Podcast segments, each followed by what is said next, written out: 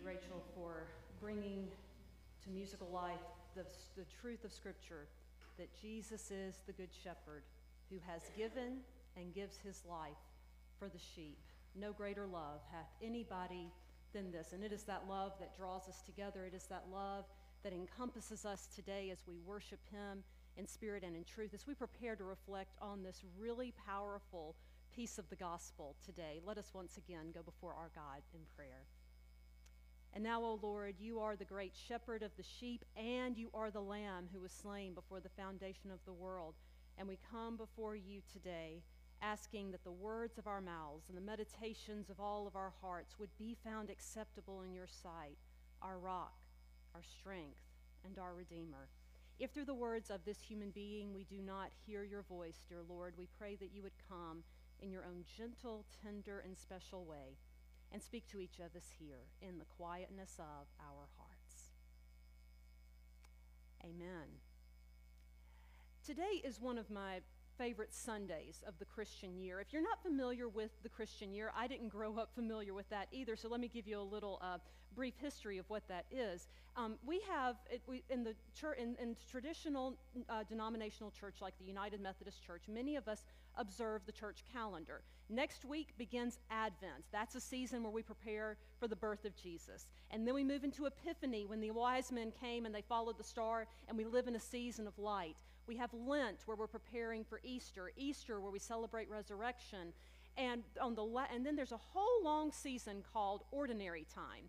And that comes after the day of Pentecost. We have been in ordinary time since the month of May this year. So it's, this is the church's longest season.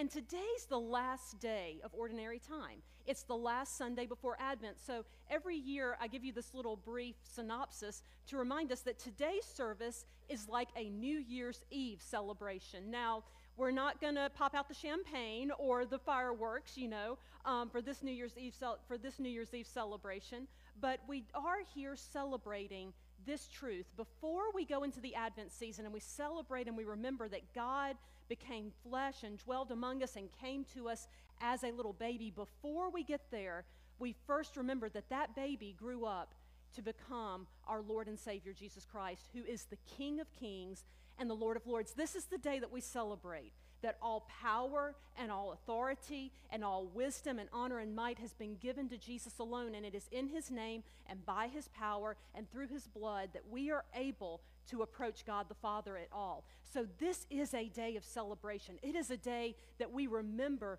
who Jesus is. And because we belong to Him, He has said unto us, I give you this same authority. I give you this same power. You are my brothers and my sisters, and you will rule and reign with me if you follow after me and you submit yourself in holy fear to my Father. Friends, we come together on this Christ the King Sunday to celebrate that no matter what it is we are going through in our individual lives, in our life as a church, church with a lowercase c, church with a, with a capital C as well, whatever the world seems to be going through right now, we believe that Christ is the king. He rules and reigns over it all, that He is the one with all the power that we need, and He is waiting for us to call upon Him. And we as the church have an, a responsibility to live out that kingdom life, to live out this truth, and to live out the ways of Jesus. And He, and he explains to us so beautifully today what that looks like. As I was talking about with our young friend earlier, Jesus is not a king who flaunts his authority with a crown and with jewels.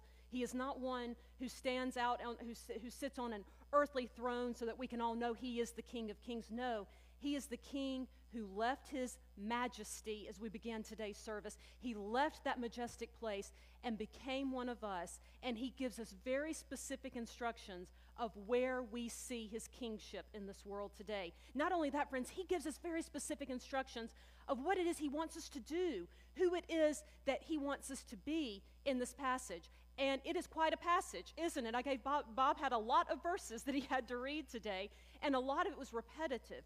Well, a lot of the reason that that's repetitive, friends, this is Jesus' last teaching in Matthew's gospel. If you look and you see, if you turn your Bible over to the next chapter, to chapter 26, it goes directly from this, from this story that Jesus tells into the plot to kill Jesus. He's anointed at Bethany, he has the Last Supper, and then he goes to Gethsemane, where he, as we know, is betrayed. So this is Jesus' last teaching. And Matthew's gospel is full of circles, it is full of repetition. Matthew really constructed his gospel beautifully, where everything that Jesus says relates back to something else that he said. And in this particular passage, we hear Jesus speak about his love for the hungry, for the thirsty, for the prisoner, for the stranger, for the one who has no clothes, for the one who has nothing. Well, that takes us right back to the first thing that Jesus ever talked about when he, when he stood up to give the Sermon on the Mount in Matthew's Gospel. That's Matthew chapter 5, if you want to go back and read that. And what is it that Jesus first says when he gets up to preach the greatest sermon ever given? He gets up and he says, Blessed are the poor, blessed are the meek, blessed are the merciful. Blessed are those who hunger and thirst after righteousness. Jesus is talking about those who do not draw attention to themselves. And not only that, Jesus is talking about those whom the world deems as unnoticeable. Jesus is pointing out that we are to pay attention to the one, the, to pay attention to those whom the world tries to tell us are nothing because we have such a skewed view of what God's kingdom is. The kingdoms of this earth, friends, are nothing like God's kingdom, where the least are but the greatest and the greatest become the least. Jesus turned the world upside down so that we could be right side up with God, correct? That is what we're going to be celebrating throughout the Advent season. And in this passage, Jesus is not only talking about those groups of people, and we'll get more to that in just a moment, but he's also telling us if you treat, if, if, you, if you do what I say, here is your reward. If you don't do what I say, then this is, the, this, this is the punishment you will endure. And this is not meant to invoke any kind of earthly fear, friends. Not at all, for where we're saying, oh no, am I doing the right thing? Am I doing the right thing? Am, am I following what Jesus said? If you follow Jesus, friends, you're going to do this naturally, okay? It's going to come naturally to you to be able to follow his instructions that he gives. If we were doing just a superficial reading of this passage, though, we could easily say that what, what, what Matthew gives us here is what makes Jesus happy and what makes Jesus unhappy. And I have a perfect illustration to help us understand this. And of course, it comes from my niece, um, who I haven't talked about in a while, and I got her permission to share this story. But when my niece was three years old, she was at the piano one day. No, she could not play the piano yet, trained at least, but she thought she could play the piano. She would go to the piano and just play whatever, and move her hands around, play whatever she wanted to. And one day my sister was listening to her because this happened all the time. And my sister was listening and she realized that my niece had written a song of some sort. And so she went in, started listening to it, and she thankfully pulled out her camera, uh, her video camera, and started videoing it. And, and we, we, uh, we, we've hold, held on to it all these years. But my niece was composing quite an epic of a song. It was a song that you have to listen to real carefully, but at the beginning, she's talking about um, children playing with bumblebees. And the children are not being nice to the bumblebees at all. And right in the middle of her song, she looks over at the camera and she says, And Jesus was not very happy. And that has become an expression in my family that we use all the time. I will frequently say, I am not very happy. Or I'll bet Jesus is not very happy at you. But she looks at the camera and she says, Jesus was not very happy. She goes back and she sings more. Jesus goes and talks to the children and the children and the bumblebees become friends with each other. And then my favorite part of the song was she said, and Jesus was so surprised, and he was happy again, and everybody was happy again. And when we think about that, uh, um, think about that for a moment with me, friends, that Jesus was not very happy because of the way that the little bumblebees were being treated. And that is exactly what the gospel preaches, isn't it? that Jesus is, uh, Jesus is saying here, pay attention to the least of these. And Jesus is asking us, friends, we may think Jesus can't be surprised. He knows everything, right? Jesus knows everything. He's God, He's all knowing, He's omnipotent. But don't you know that Jesus loves it when we, when we follow after Him? And it's not that, he, uh, not that He's taken aback, but don't you know Jesus is surprised by the way that we love sometimes? Isn't he? Don't you know he's got to be surprised by how we live out his love? And by surprise, I mean, wow, look at what my people are doing. Wow, look how they are still living out thousands of years later what I once told them to do. Wow, I am so very happy. And what we hear in this passage today is Jesus not, is not a, a, list of let's make Jesus happy by doing this, let's avoid making Jesus unhappy by doing that. No, Jesus is saying to us, I am happy because I am with the stranger, I am with the prisoner, I am with the thirsty, I am with the sick, I am with those who have nothing. Jesus is saying that when we, the way we treat those that are so often overlooked, we are treating him. These are the people that he is among. These are the groups where when where we look we look there so that we can find him. And Jesus is saying, "Come and serve the way that I came to serve. Come and receive and receive this blessing that I have received by coming among my people and being among them. I shared this the last time I preached on this passage three years ago, and I think it's so important to remember this, friends, that everything Jesus describes in this passage, if you'll look with me again, um, we'll begin in verse 42. I was hungry, and you gave me no food. Jesus, in his last hours, had no food. He was hungry. He was famished. Even before that, he went to the wilderness. And then it says, I was thirsty, and you gave me nothing to drink. Indeed, he was parched with thirst when he was on the cross. When the vinegar, when the vinegar was offered to him, he refused it. But he was thirsty and was given nothing valuable to drink. He was a stranger. He who was so well acquainted with so many people, who had done so many miracles, called friend and rabbi and master by so many, in his darkest hour, he became like an alien. He became a foreigner to those who loved him most. He became a stranger when he and he says that he was naked and they did not give him clothing everything was stripped from him not just his clothing but his skin as well in prison he was imprisoned by our sin the weight of our sin was placed upon him. He went to the cross as a prisoner of sin that he did not deserve or take on. So when Jesus is describing the people where he is. He's describing the least of these. He's describing the ones that he wants for us to serve and serve alongside. He is saying, I've walked through every bit of this. This is who I am. And when you serve the least among you, you are, when you choose to lead the sheep life and live the sheep life the way that I did, then you will discover and you will see the eternal glory of my kingdom. This whole passage begins with Jesus saying, When the Son of Man comes in glory and all his angels with him and he sits on his throne, the nations are gathered. This is a song, this is a story of, uh, of, of judgment. It is a story of last days. It is a story the, of the fact that Jesus is on the throne and he is the judge. And that is not something we fear. That is not something we fear, friends. It is something that we live into. We live into the fact that Jesus is the judge. We don't have to be the judge. I know a lot of us are really good at being judge, aren't we? Some of us today have had some opportunities to experience to, uh, um, to experience with being judge.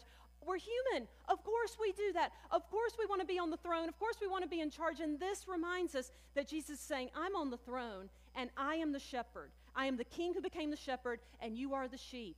And I want for you to lead the sheep life and live the sheep life that is submitted to me and that recognizes that all of these different groups that I have named, that I am them, that I have come among you, I have walked among you, and the way you treat one is the way that you treat me. And one thing that I love about the, this, this uh, passage and about these specific groups of people that Jesus tells us, this is where I am, this is who I am, all of these things that we are called to do to feed the hungry, to give drink to the thirsty, to clothe the naked, to visit the prisoner all of these are things that take time and investment. For instance, let's take for instance, let me give you just some modern day examples. If we are a food kitchen or a meal like our Christ at Home meal ministry, so let, us make it real local here in the church.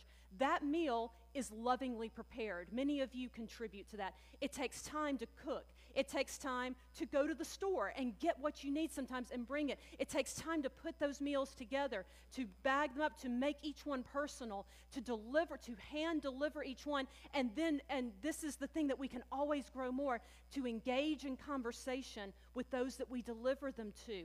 That is an example, friends, that when you feed the hungry, it's not just about, here, take this gift certificate and go take and, and go get you something to eat. It's not just handing out money, but Jesus is saying, give them food to eat. One who is thirsty, one who is thirsty for the things of the Spirit, sit down and study God's matchless word, the living water, together. That takes time. All of these are things that Christ is inviting us not just to do as one time things, but to invest our lives in because He invested in them. One thing, and I don't want to go into too much detail with this, but as many of you know, I go to the Clay County Jail twice a month to visit a couple of our parishioners who are there. And I've been going there for nearly two years now.